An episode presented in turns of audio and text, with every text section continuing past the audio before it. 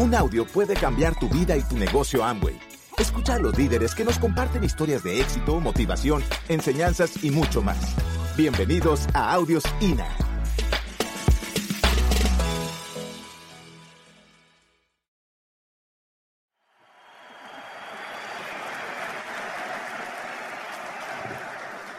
Bueno, mis amigos, contarles un poquito de esa historia. Wow. Yo creo que si algo me conectó en, la, en el proceso, en este negocio, fue este tipo de, de compartir. Cada vez que cada orador contó su historia, me hizo avanzar más, me hizo avanzar más, me hizo avanzar más.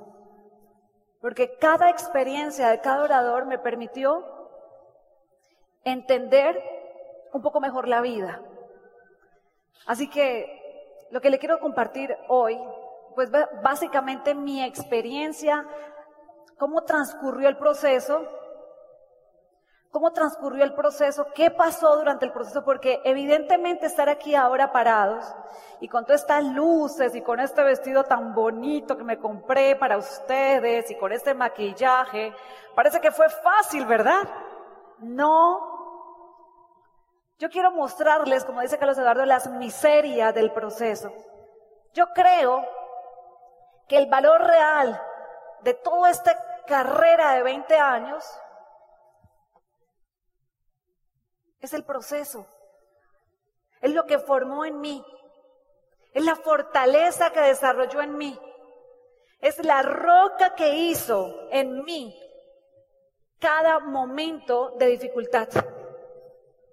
Así que les voy a compartir un poco de mi vida.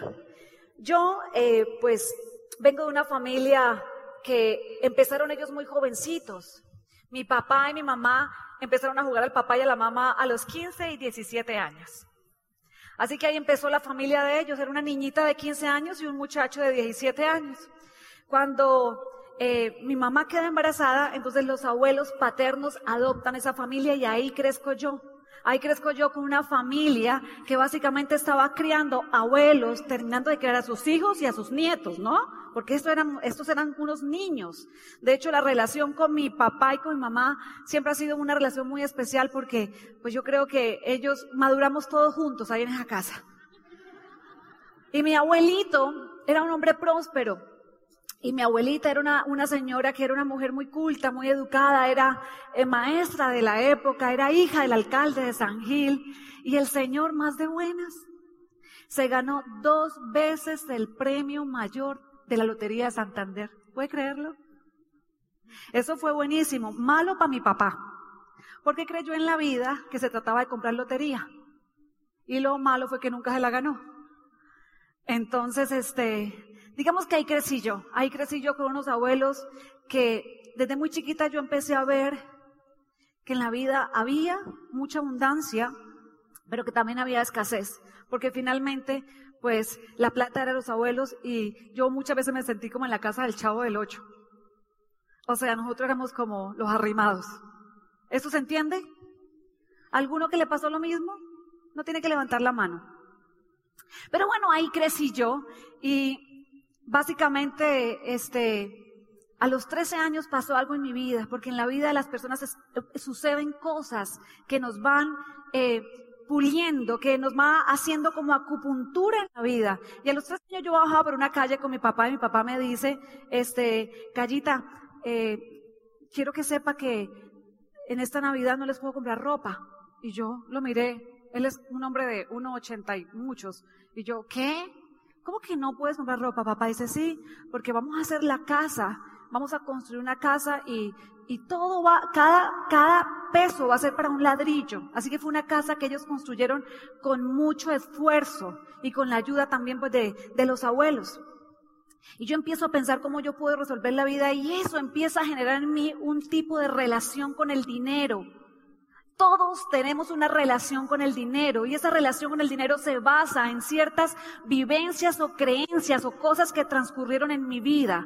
A los 13 años yo empecé a hacer una relación con el dinero y la relación que hice con el dinero fue una relación del dinero sirve para ayudar. Yo tenía un hermano chiquita que para esa Navidad su sueño era unos zapatos azules que ella vio en una vitrina. Ella, esta niña tenía ocho años cinco años tenía. Y su sueño de sus zapatos azules se convirtieron en mi sueño de mi hermanita. Así que a los 13 años hice una relación con el dinero, que el dinero servía para ayudar. Y si ganaba más dinero, pues le podía comprar ropa a mis hermanos. Y más dinero servía para ayudar. Y pues básicamente ahí empecé yo a formar mi carácter, digamos, empresarial, a tener ese sentido de querer ganar. Les quiero contar un poco de mi mamá. Mi mamá fue una mamá perfecta. Mi mamá fue una mujer increíble. Fue esa mamá que algunos de ustedes tuvieron. Yo creo que muchos, muchos de mi generación. Ella eh, planchaba el uniforme, lo tenía calientito encima de la cama y cuando yo salía a la ducha, ella estaba ahí para secarme con la toalla y ponerme el uniforme y darme el desayuno en la boca y llevarme con la loncherita esa cuadrada que por dentro le ponían un huevo duro y jugo de guayaba. ¿Cuántos se acuerdan de eso? Todos los que están levantando la mano son unos cuarentones. Y mi mamá me llevaba a la ruta del colegio y cuando yo llegaba al colegio, ahí estaba mi mamá Siempre estaba mi mamá, mi mamá estaba presente y fue una mamá entregada a, pues, a, su rol de madre, una mamá amorosísima, entregadísima y hermosísima, pero para mí tenía un defecto que me molestaba muchísimo. Y era que yo le decía, mamita, yo quiero una muñeca. Y me decía, sí, mamita, algún día. Mami, yo quiero unos patines. Sí, mamita, algún día. Mami, mami, yo quiero una bicicleta. Sí, callita. Siempre me decía lo mismo. Y usted sabe que cuando es niño, usted quiere las cosas, usted no entiende. Así que yo, ¿qué le voy a contar? Crecí muy rápido, estudié ingeniería de sistemas. Ahora les voy a atando cabos, pero estudié ingeniería de sistemas.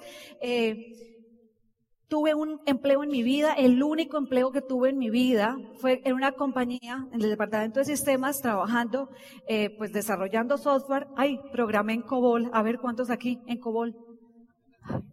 Programaba en COBOL en esa compañía y la constancia de mermeladas. Todavía existe, ¿no?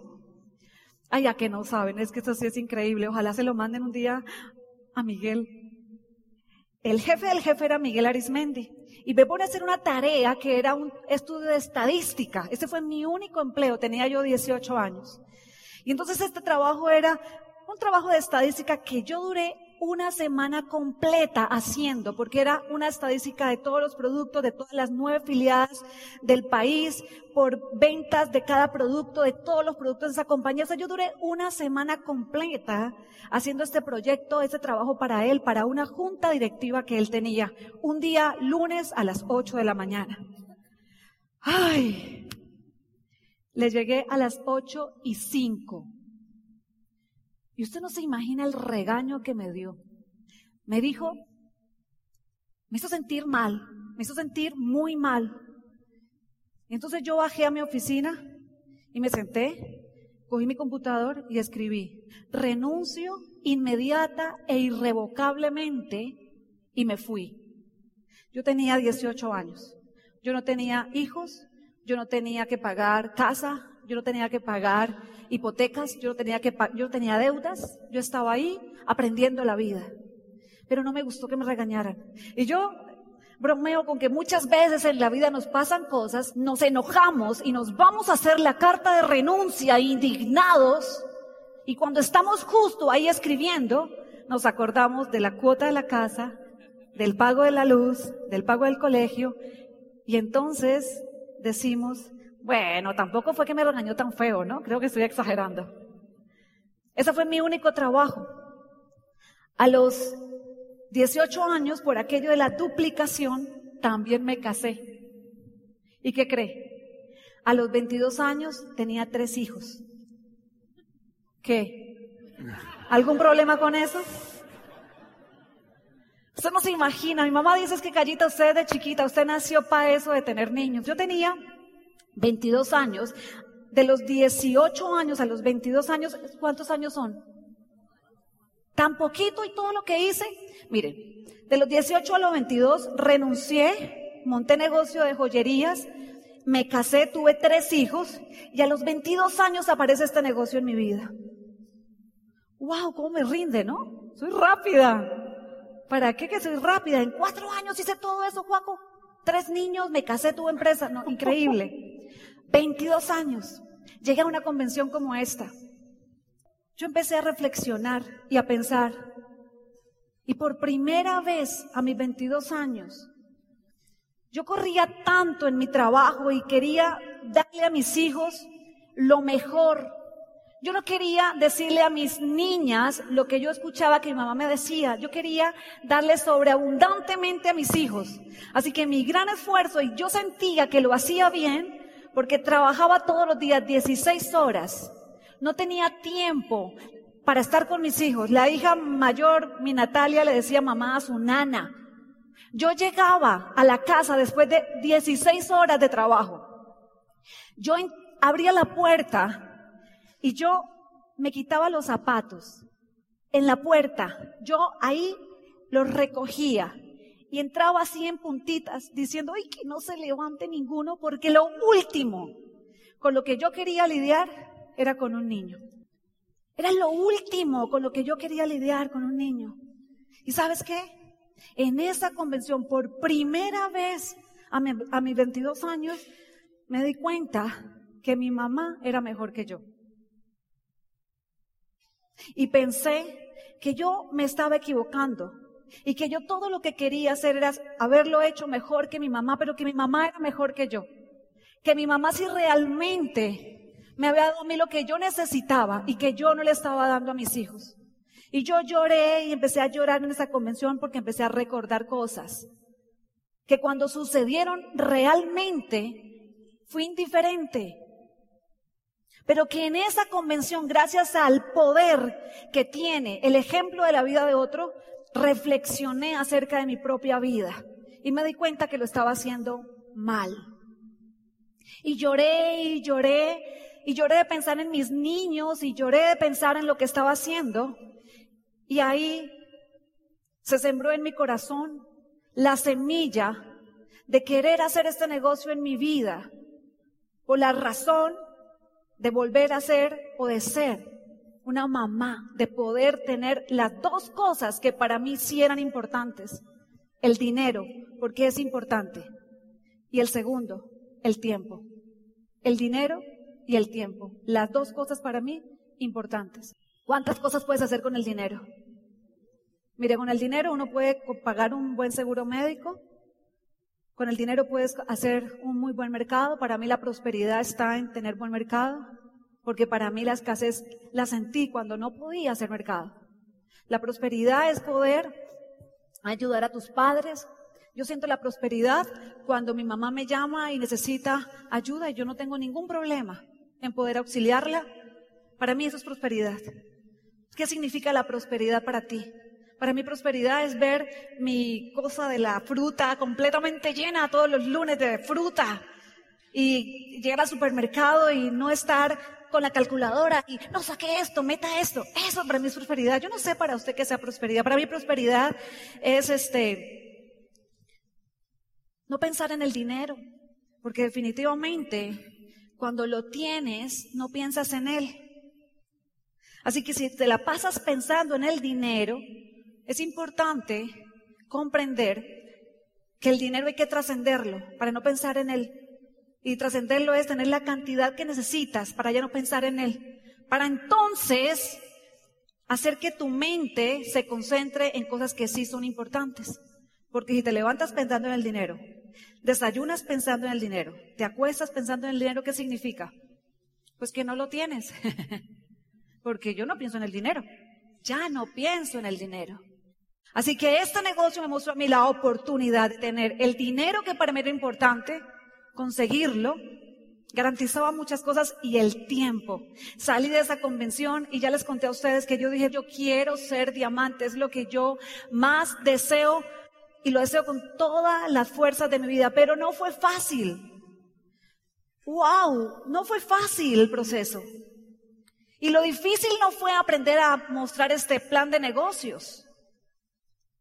Lo difícil no fue mover los productos, hacer una clínica de belleza, aprender a maquillar y maquillar a una mujer, o aprender a usar las cremas de la piel, o hablar del omega o de la doble X, o mostrar el poder del LOC. Eso, eso era sencillo.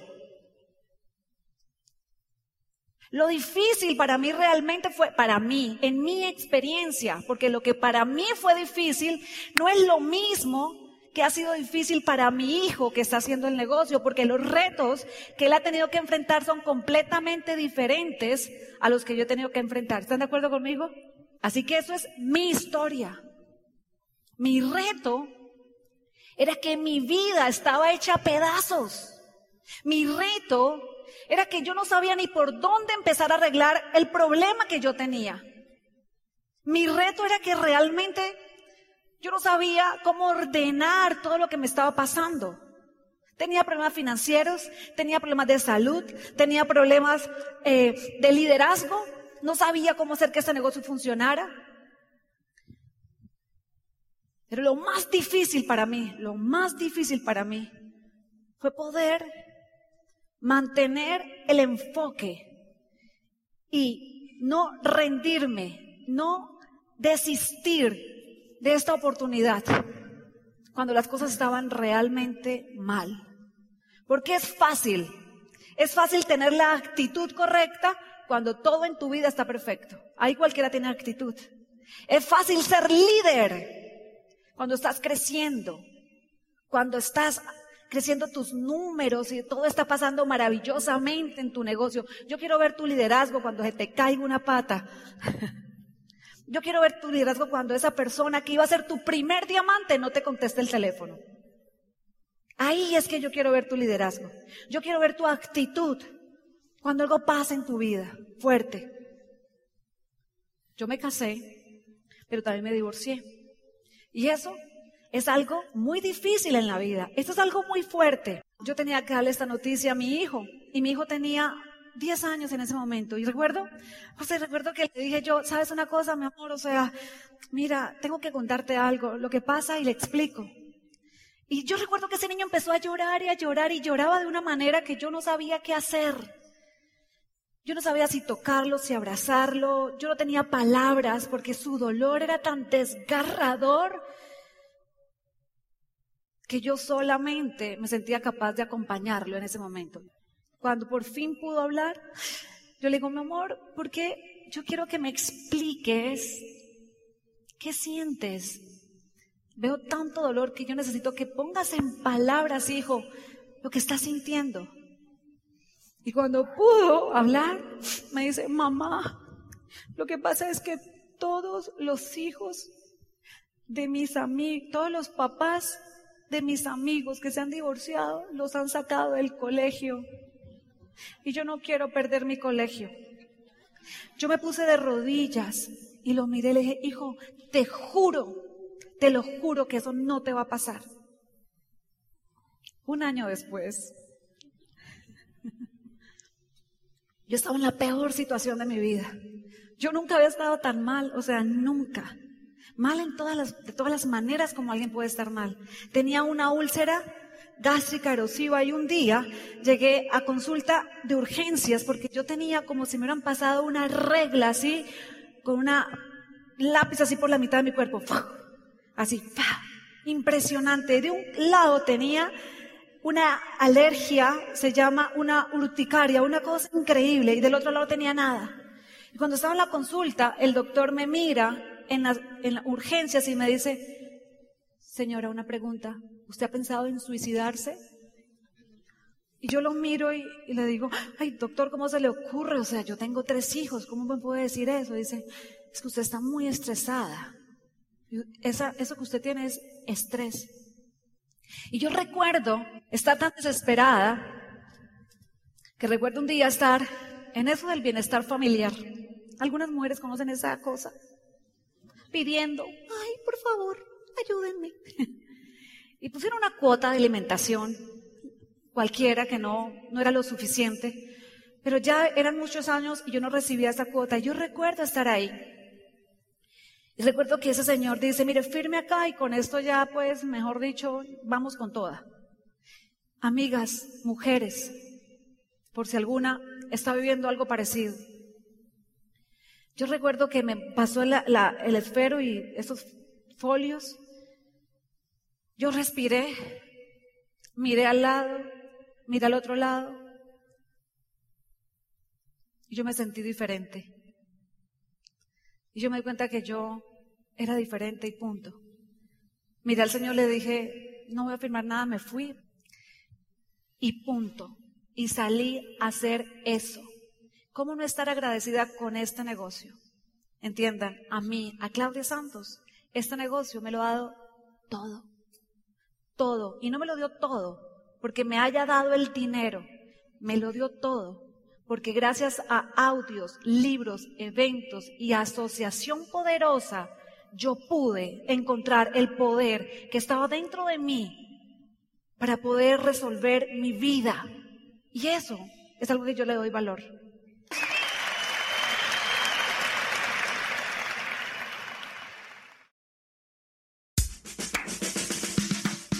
Gracias por escucharnos. Te esperamos en el siguiente Audio INA.